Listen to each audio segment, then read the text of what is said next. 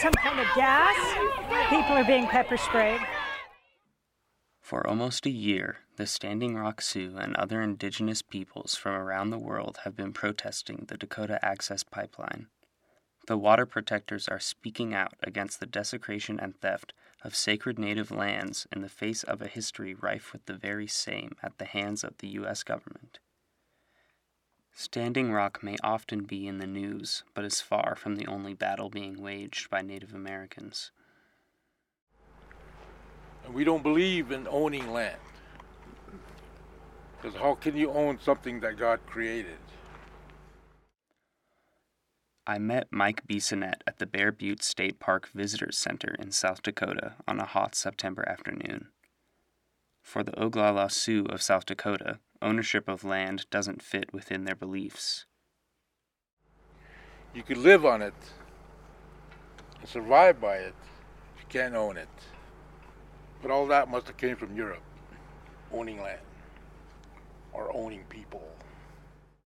Sacred to all Sioux people are the Black Hills, a 7.7 million acre spine of spruce covered mountains in modern day South Dakota and Wyoming.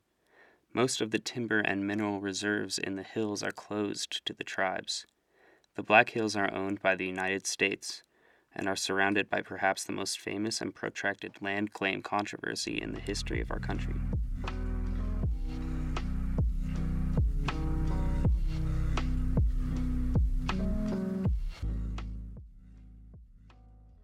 Formerly an addiction therapist, Mike goes on to tell me about his childhood in the 60s.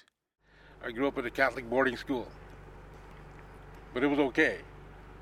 I preferred the boarding school than living with my parents. Although my parents were addicted to alcohol, it was pretty strong. At this point, Jim's boss at Bear Butte, Jim Jandrew, arrives in his truck. All right, here's the boss. Jim was in an orphanage for four years before being raised by his grandmother and is the only native manager in the South Dakota Department of Game, Fish, and Parks. Welcome to Bear Butte, anyway. As Mike probably told you, this is our traditional homeland here. Bear Butte is part, you know, one of our sacred sites. There's many of them throughout the Black Hills. These sites we still claim as our own. And if you do a little research on the Treaty of 1868, you'll find out that that treaty was violated. Therefore, this land was taken from us illegally. Mike is referring to the 1868 Fort Laramie Treaty, the only treaty in the history of Western expansion that was altogether advantageous to the Indians. This treaty formally recognized the sovereignty of the Great Sioux Nation and entitled them in vague language to all of South Dakota west of the east bank of the Mississippi River, including the Black Hills. More importantly, the treaty stipulated that any further cession of land by the Sioux must be agreed to by three quarters of all adult males.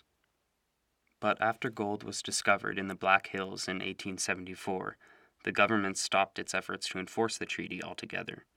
In 1875, relations with the Sioux were transferred to the Department of War, starting a chain of events that led to bloodshed and heartbreak. In the bitter winter of 1877, Congress passed an act taking a large area of the Great Sioux Reservation containing the Black Hills and effectively blocking Sioux access. They justified their actions with the results of a commission which obtained a meager 10% of the signatures required by the 1868 treaty.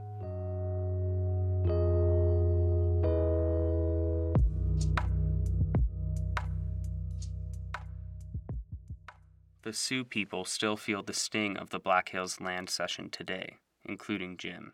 Personally, my argument is not with the American people or with the people that live on places out here, the people of Sturgis. My argument's with the American government. For almost a century, the Sioux have been fighting a legal battle, filing numerous claims and appeals for the return of their stolen land. Both the Supreme Court and the Department of Justice have dismissed and obstructed their efforts time and again. There was a a multi-million dollar payout made to us collectively as a Great Sioux Nation for the Black Hills and western South Dakota, and it comes all the way from the east bank of the Missouri River. You know, to purchase that from us, and that was in the early 70s. And collectively, we all said no, we don't want the money. But the government took the money and they put it in an escrow account, so it's drawing interest even today. It's worth over a billion dollars right now, but we're still not taking the money. You know, the land was never for sale. Multiple efforts by the U.S. government to buy the hills have been met with scorn on Sioux reservations. We don't honor it. We don't care what you do with it. We don't want it. That's the way it is. You know, money is not everything to us. What we really like is respect and dignity. This fund supposedly sits in the Treasury today, but the likelihood of the Sioux agreeing to the sale of the Black Hills is as low or lower than the chances that their land will ever be returned. Instead, some Sioux, like Jim, hope for better access, but this is no easy task. Any decision to improve Sioux access to the Black Hills would signify a change to the land claim first filed in 1923, possibly absolving the government of previously promised reparations. They're willing to exploit us, but they're not willing to include us at a table where we could at least just get our full rights back or have full access to what was ours in the past historically. You know, our people are suffering not, you know, not just economically, but they hurt because they can't freely come and go and do what they used to do way back when. And so the standoff continues. For the Sioux, the refusal to sell is just as much about the violation of treaties as about the restoration of spirituality and connection to their sacred places. When you start taking those very things that take care of them in a spiritual manner, that's the worst kind of annihilation I can think of.